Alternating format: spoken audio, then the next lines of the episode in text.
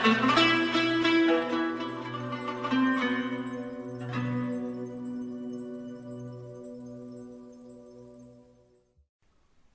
الله الرحمن الرحیم. و ما یعلم تعویله الا الله و الراسخون فی العلم. بحثی که در گفتار پیشین به عرض شما رسوندم مربوط بود به تعبیر و تعویل رؤیا در سوره مبارکه یوسف و گفتیم که در این سوره سه واژه تخصصی به کار رفته که یکی رؤیاست یکی تعبیر و یکی تعویل رؤیا. حالا ما می‌خوایم ببینیم تفاوت تعبیر خواب با تعویل خواب چیه. حضرت یوسف در کودکی و سبابت یه خوابی می‌بینه. سی چهل سال بعد اون خوابی که ایشون مشاهده کرده بوده محقق میشه.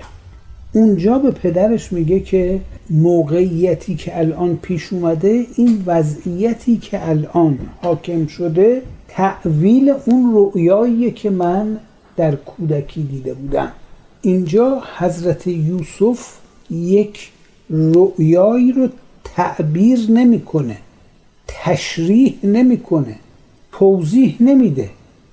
میگه این تعویله. تعویل یعنی چی؟ یعنی برگردوندن یه امری به اصل اولیه خودش. الان حضرت یوسف چهل سالشونه سی سالشونه. در اول شباب زندگی ایشون یه چیزی دیده حالا محقق شده. پس این واقعه به اصل اولیه خودش برمیگرده. مفهوم اون چیزیه که اون روز دیده شد. اینجا حضرت نمیفرمایند که خواب من تعبیر شد. میفرمایند تعویل شد. اما وقتی که پادشاه مصر ملک مصر خواب هفت گاو چاق و هفت گاو لاغر و هفت سنبله گندم شاداب و هفت ساقه خشک شده گندم رو می‌بینه به دانایان حاضر در دربار میگه شما خواب من رو تشریح کنید اگر بر تعبیرش قادر هستید. اینجا صحبت از تعبیر خواب میشه در قرآن. عبور کردن از چی؟ اون مطلبی که انسان در رؤیا می‌بینه به اون معنا و پیامی که درونش مندرجه و آدم نمی‌بینه. چرا آدم نمی‌بینه؟ به خاطر اینکه آدم زبان رؤیا رو بلد نیست. اون کسی که دیلماجه اون کسی که مترجمه و زبان خواب رو بلده وقتی یک نفر خواب دریا می‌بینه یک نفر خواب آسمون می‌بینه یک نفر خواب ماه و خورشید رو می‌بینه می‌فهمه که ماه در خواب چه معنی داره. خورشید در خواب چه معنی داره. به همین دلیل از این نمادی که دیده شده عبور می‌کنه به اون مفهومی که پشتش وجود داره. به این دلیل بهش میگن تعبیر. حافظ میفرماید ای معبر مجده ای فرما که دوشم آفتاب در شکر خواب سبوهی هم وساق افتاده بود. یعنی من دیشب در خواب که بودم در عالم رؤیا مشاهده کردم که خورشید با من در اتاق حضور داره. من و خورشید با همدیگه هم اتاقی بودیم. حالا آقای معبر معنی این خواب رو بیان بکن. یعنی چی؟ خورشید یعنی چی؟ حضور خورشید در اتاق آدم یعنی چی؟ هم اتاقی بودن با خورشید یعنی چی؟ اینا رو معبر متوجه میشه که یعنی چی؟ چون زبان خواب رو بلده. از سوره یوسف نکاتی که دستگیر ما میشه چند تاست؟ مشاهده رؤیا برای اصناف آدم ها هم جبار خواب می‌بینه هم پیغمبر خواب می‌بینه هم اشخاص معمولی خواب می‌بینه. همه خواب می‌بینه. خوابی که حاوی یک پیامه نه از قاس احلام. یعنی خوابهای بیمعنی. نه خوابهایی که ادامه زندگی روزمره آدمه. نه خوابهایی که جنبه الهامی داره. یعنی دریافتهای فراحسیه. خواب رفتن منام خواب دیدن رؤیا. اما خواب زبان خاص خودشو داره. و این زبان رو هر کسی بلد نیست پس بحث تعبیر و تعویل پیش میاد. تعبیر رؤیا کار مترجمه که اون زبان رو بلده. اما تعویل رؤیا خود به خود بعد از یه مدتی عینا تحقق پیدا می‌کنه. متوجه میشن که این چیزی که الان واقع شده همون مطلبیه که در اون اساس اولیه نشون داده شده بود. خواب الهامه و یکی از خصوصیات انبیا مشاهده رؤیای صالح است.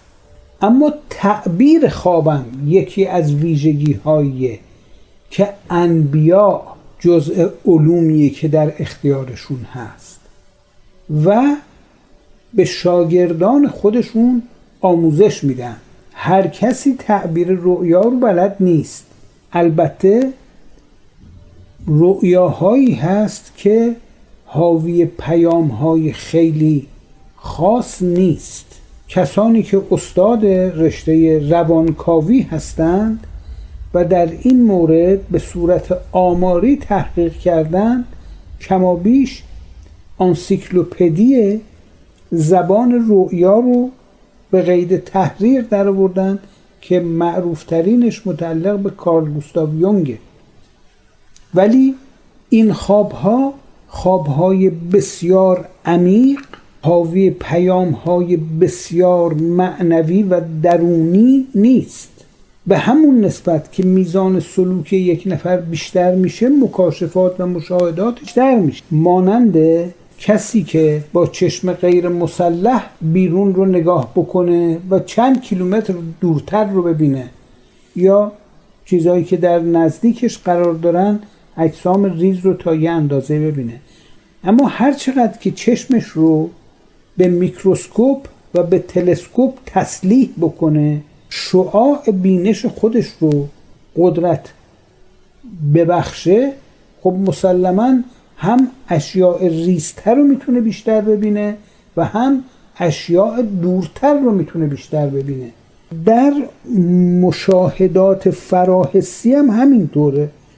اون کسانی که بر روی تقویت ظرفیت چشم سومشون که در بحث قبلی به عرضتون رسوندم کار می‌کنن موقع مشاهده و مکاشفه بسیار بسیار عمیق و دور رؤیاشون مفهوم و معنی داره که درک اون معانی برای هر کسی معین نیست. اینجاست که ضرورتا یا باید انسان به نبی رجوع کنه یا به کسی که اون علوم رو از انبیا فرا گرفته باشه. در قرآن مجید در بحث تعویل میفرماید و ما یعلم تعویله الا الله و راسخون فی العلم. یعنی بحث تعویل وقتی پیش میاد خداونده که فقط اشراف و معرفت و علم نسبت به امر داره. و کسانی که در اون مکتب الهی عمری رو به سلوک گذروندن و در علم رسوخ کردن و ازشون به راسخون فل علم تعبیر میشه. و ما یعلم و نمی‌داند. تعویله تعویل آن را الا الله بجز خدا و راسخون فله. معصومین پیامبران امامان و کسی که در مدرسه علم لدنی تعلیم دیده باشه. مثلا لغمان حکیم نه امام بود نه پیغمبر بود. ولی سرچشمه های علم و معرفت در دلش جوشیدن گرفته بود و حکمت بر زبانش جریان داشت. او تعویل خواب رو می‌دونست. از جانب دیگه تعبیر چون که در ابتدا توضیح دادم فقط برای خواب به کار میره. تعبیر رؤیا. رؤیا و تعبیر رؤیا. ولی وقتی میگیم تعویل تعویل فقط منحصر به رؤیا نیست بلکه برای امور دیگه هم به کار میره. درک متشابهات قرآنی فقط از راه تعویل میسره. در آیه صد سوره یوسف راجع به تعویل رؤیا صحبت میشه. در آیه هفتم سوره آل عمران راجع به تعویل متشابهات قرآنی صحبت میشه. پس جنبه های مختلف رو تعویل نسبت بهش شمول داره. تعویل ناظر به معرفتیه که خاص یه عده ویژه است. زبانیه که آکنده از اصطلاحاته. در نتیجه لغات چون در ترکیبات اصطلاحی استعمال میشه کاملا مفاهیم متفاوت داره. اگر کسی فقط به قاعده دستور زبان بخواد این لغات رو مورد شناخت قرار بده کاملا مفاهیم دیگه ازش ادراک می‌کنه. چنان که حافظ میفرماید من این حروف نوشتم چنان که غیر ندانست. تو هم ضروی کرامت چنان بخوان که تو دانی. در بحث قبلی به یه نکته اشاره کردم که جباران خواب می‌بینن. و بعضی وقتا از خوابهایی که می‌بینن به حراس میفتند نمونه خوابی که جبار می‌بینه خوابیه که فرعون مشاهده می‌کنه که مربوط میشه به پیشگویی تولد یک پسری از بنی اسرائیل که نقطه پایان می‌ذاره به امپراتوری فرائنه در مصر یعنی حضرت موسی علیه السلام. معبران میگن معنای خواب شما اینه که دولت شما رو در انقراض داره. فرعون می‌خواد پیشگیری کنه که اون چیزی که پیش بینی شده تحقق پیدا نکنه و این بر نکبت و ذلت فرعون اضافه می‌کنه. اون امری رو که جبار مشاهده می‌کنه با زور و سرکوب نمیشه جلوی وقوعش رو گرفت.